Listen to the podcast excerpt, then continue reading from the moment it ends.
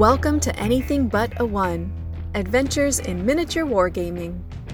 Here are your hosts, Tom Castaños, Richard Martinez, and Ray Winstead. Take it away, guys. Welcome back to Anything But A One, Adventures in Historical Miniature Wargaming. I'm on my own tonight. This is Tom Castaños. Ray and Richard have the day off, but I do have a special guest I'm going to get to in just a moment. Want to bring up, as always, we'd love you to like and share the podcast with your friends. It's the way podcast grows. If you follow us on Apple iTunes, definitely drop us a 5-star rating and a nice comment. And again, just let people know we're out there. Also, we just started for the new year a completely voluntary Patreon. There's nothing magical about our Patreon. There's no special bonus present under the tree. If you follow us on Patreon, we ask our listeners how they'd like to support us. And one thing that came up a number of times is they'd like an opportunity to have a recurring way to support. So if you're interested in that, and obviously we thank you very much if you are. Podcasting is not free. You can find us at patreon.com/ABA for anything but and the number one. Patreon.com/ABA1. And of course, we'll have a link in the show notes and on the Facebook page. All right, that's the business stuff. Let's get on to the good game stuff. I had the great opportunity to be at Texas Broadsides in Houston, Texas, aboard the magnificent USS Battleship Texas. One of the last times people were going to get to be on the Battleship Texas before it was going to be towed to Galveston for massive repairs that need to be done. This is a pre-World War I battleship. But enough about that.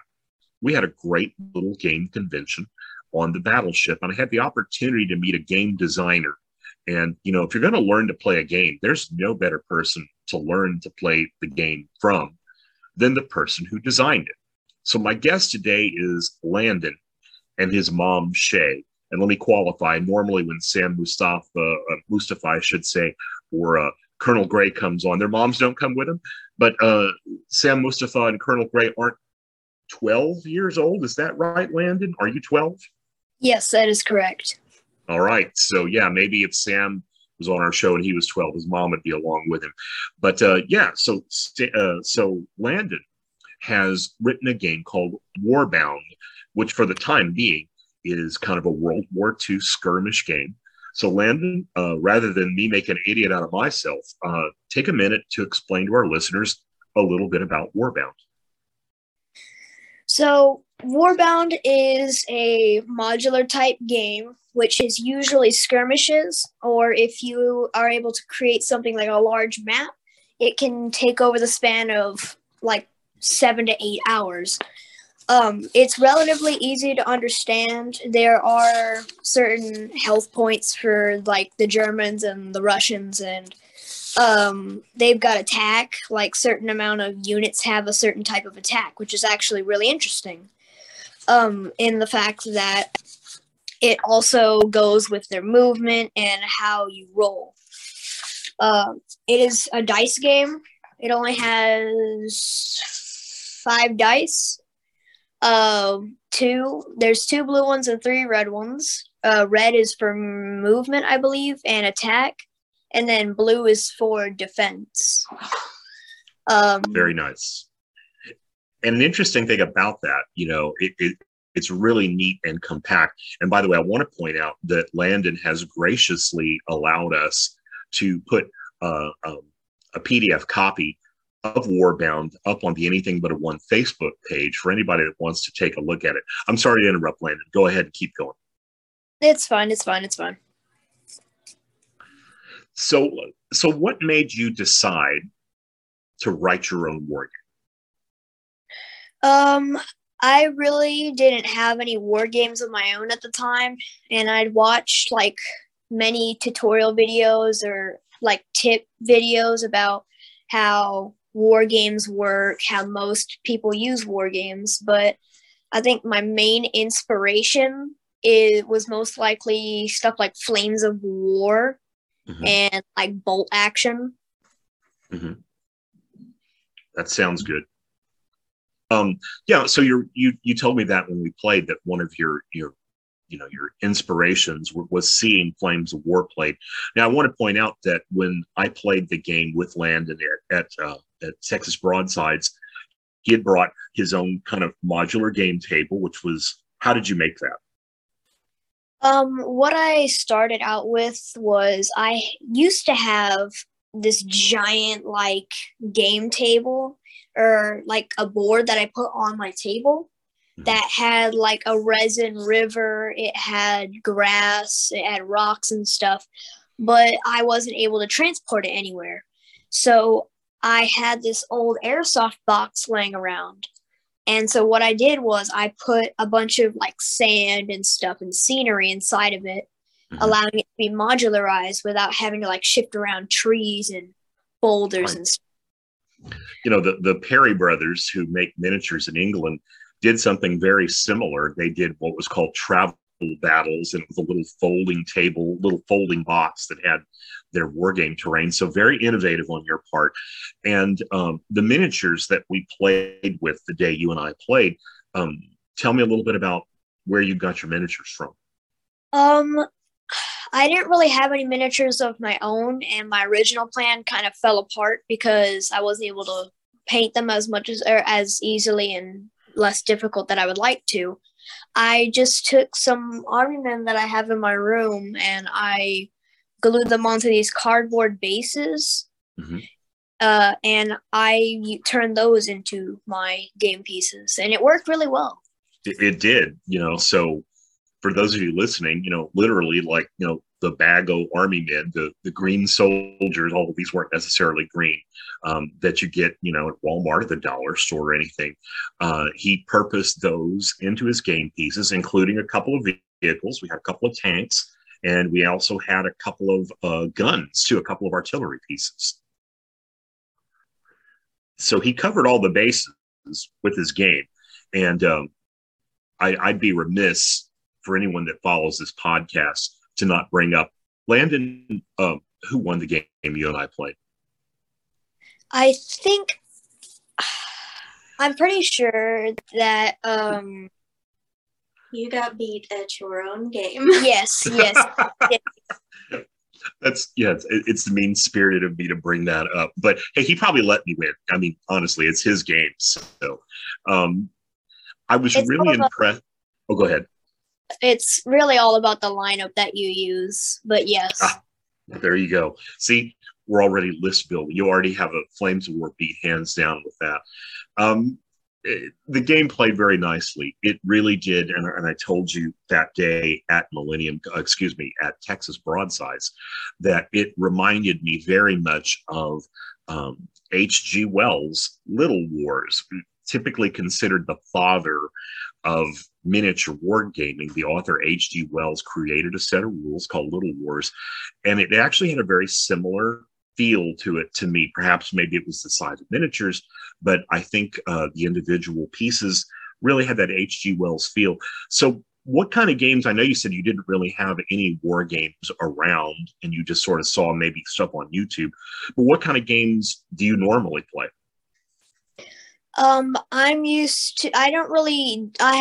I haven't done war games before, and before that I was usually into stuff that most kids are into, like Nerf guns, airsoft stuff, Lego, of course.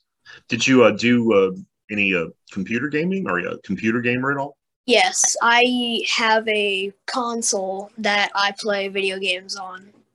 Okay. So, you know, I think that's important when you're developing games, you know, that there's two sides to it. There's one, there's the originality, which yours had a good helping of originality. And there's also understanding what people have done in the past, both to borrow some of the good things and then sometimes to go, ew, I would kind of never do that. But one thing we talked about on the battleship was another thing that kind of led you to this, was cost. Is that correct? Yes, I believe so. Yeah, because, you know, something that we deal with, and if I had my camera on Zoom here, you would see my charming closet of shame behind me of all of the miniatures I've purchased and painted alongside all the miniatures I've purchased and haven't painted. And this gets to be a very expensive hobby. Do you think maybe that's one of the reasons more kids your age don't play? I would say so, because I've seen like Flames of War figure packs where it's the miniatures and you got like a tank or two, and it costs about like $91. Mm-hmm. Mm-hmm. It's not cheap. It's not cheap at all. So yeah. So one of the things we've discussed many times on this show, and a matter of fact, we had Barnaby Orr at Hamilton Gamers talking about, there was a big article that came out last year saying, is historical miniature wargaming dying? And what they meant by that is it as popular as it once was? And then there's something referred to as the grave of the game. And Landon, I don't need to be very direct to point out, in that day that we were in that room, you were certainly the youngest gamer there, and by a long shot. Oh yeah, that is true. So, you know, if the game kind of world is going to survive, it's going to be thanks to guys like you that, you know, carry that torch forward and, you know, introduce this at a playable level and at an affordable level that other young people could even consider trying. Now the next hurdle we have to jump is the fact that not only was it a group of old guys, it was a group of old guys. And someday we have to figure out how to be a little bit more inclusive of young women also in games like this. But Mom, Shay, let me ask you a couple of quick questions if I could. Is this something kind of standard? Is this standard Landon? Is this something he would do? Like, he sees a problem and goes, well, shucks, I'm going to fix it myself. Yeah, maybe not. Like, if it's something he wants to do, he will figure it out. He's constantly, you know, he said earlier, he's into Legos. He's constantly making stuff with his Legos, helicopters, tanks. Mm-hmm. He does a lot of stop motion.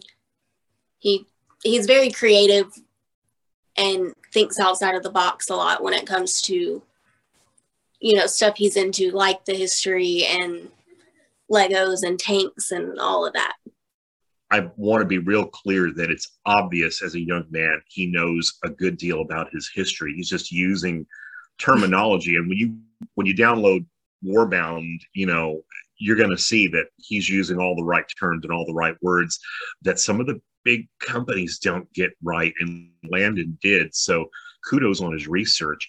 Did you see this game coming? Did you know this was something he was working on?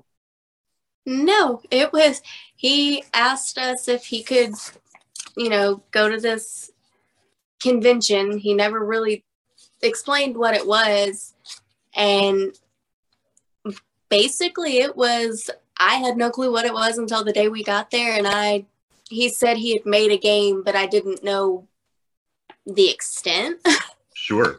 That he basically created his own game, made his own rules, and thought it all the way out. And I really, really need to get some of the guys on here from the Houston Beer and Pretzels War Games, the ones who are the guys who actually run Texas Broadsides, because it was so great. The guy that was running it told me the story that when he got the email that Landon wanted to run a game, and, you know, he kind of told him what he had. It was his own design. And they were like, you know, that's fantastic. And then later, Landon emailed back and said, oh, is there a age requirement to run a game? Because the guys that, you know, that were running the convention had no idea. And I think the response was, why are you asking me that question? And then it came out that Landon was 12. So I'm pretty sure it's the first time they've ever had anybody Landon's age. It's one thing to come and participate, but it's another thing to bring a game that you wrote. So you mightily impressed those guys. And Shay, I know you got to be baffled, confused, and more than a little bit proud. Is that a fair statement? Yes, the baffled by it, it's I'm very impressed that he has the capacity and knowledge to be able to do this, but it doesn't surprise me that he did something like this, because he does do stuff like this very often. That's great. That's great. Brandon, do you see expanding the game, or what would be the next step for you as a game designer? I would say I was thinking about maybe making a second version, or like an updated version of Warbound, with something maybe around the time of like the Texas Revolution, or maybe even World War I, or we could do something around modern times even. Sure. Of course, the other thing too would be to take the existing Warbound and expand the theaters, you know, U.S. Marine Corps and Japanese, or, you know, kind of, you know, there's a lot more to do in World War II alone. So, you know, you could kind of concurrently develop additions to Warbound as it is, and then maybe work on those other time periods. Yeah, of course, that's always on the table. You've got stuff that you can do in all types of theaters. Yes, of course. Yep. I got all kind of stuff that I could use for a game like that. And that's one of the things, and this is, you know, maybe beyond the scope. I don't think you're in the idea of creating your own, you know, miniatures line or anything like Flames of War. But when those companies do that, they limit themselves, because they typically, they want to sell the miniature. So they only write rules for things that they're going to sell. But when you are not making miniatures to sell, you've got like every time period, every theater, everything's available to you to expand your game to. Yeah, definitely. Speaking of miniatures, I don't know. It might be on the table, but I'm not sure. Yeah, no, I understand. I mean, you know, one step at a time, I guess, is a good way to look at it. But, you know, I'm here to tell you, you had a fun game. Like every game that gets designed, you know, you'll play it again, and then you'll look back and go, I could do that differently, or here or there. You know, if something comes up the 10th or 12th time you play something that just never came up the other times, and you go, well, you know, that's something we need to look at, because I think I mentioned a guy, Sam Mustafa, wrote a fantastic set of rules for Napoleonic warfare called La Salle, after a French general.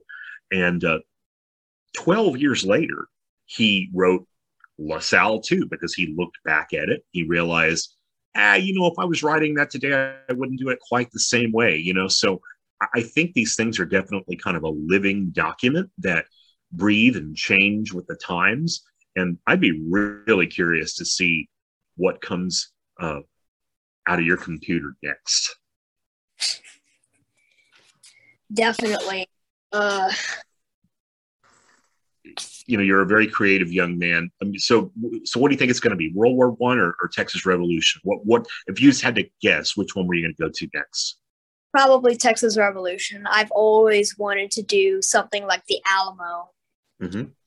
Now, how different do you think you're going to use a similar mechanic to what you have, or considering that it's such a different time period with, you know, muzzle loading muskets and black powdered weapons? Do you think it requires a complete rethink? What's your opinion on that? I would say maybe half and half. Like, if I do one for the Texas Revolution, I would have to incorporate a reload system. Right, because they're not going to get that rapid fire, shoot every turn kind of thing like you have in the skirmish World War II, right? Yes, that is definitely correct. Mm-hmm. Well, you know, I think you have all the tools necessary to do it. And, you know, living, I know you went, you're in the Houston area. I don't know how close you actually were to San Jacinto, but I mean, the good news is all of that information, a good deal of that information, is online. And I'd highly recommend a book, if you're interested, by a former retired professor named Stephen Harden, called The Texian Iliad. And I'll shoot that to you in an email. Excellent read about the Texas Revolution, and it might give you a ton of ideas. And I'm sure there's great online sources and things like that. Any last things you want to say about Warbound or anything you're working on? I honestly hope that anybody that uses the rule set for this, I honestly hope that it works out good for them or in any sort of way. Fantastic. And, you know, you'll be hearing from us most definitely. I'll send you any kind of great comments that we get about the rules when we put them up on the Facebook page. And, you know, I think the thing that I would love to see happen is the next time I showed up in Houston, you told me that, you know, you've got a group of 4 or 5 kids you go to school with or peers or whatever that are all playing Warbound and other games, you know, so let's keep the pipeline moving with young, intelligent gamers like yourself. I want to thank you for writing the rules. I want to thank both of you for taking the time to be with us on Anything But A One tonight, and only all the best success for 2022. Yes, sir. You too. Thank you. Thank you so much. So we've been talking with Landon and Shay. Landon is a 12-year-old game designer in the Houston, Texas area that has developed a game called Warbound, which I'll be putting up a copy of Warbound on the Anything But A One web Facebook page, and there'll be a link in the show notes as well. This has been Anything But A One, Adventures in Miniature Wargaming. Find us on all your favorite podcast apps or on our webpage at anythingbuta1.buzzsprout.com. Please subscribe to the show and rate us 5 stars. And of course, tell your friends. See you next time.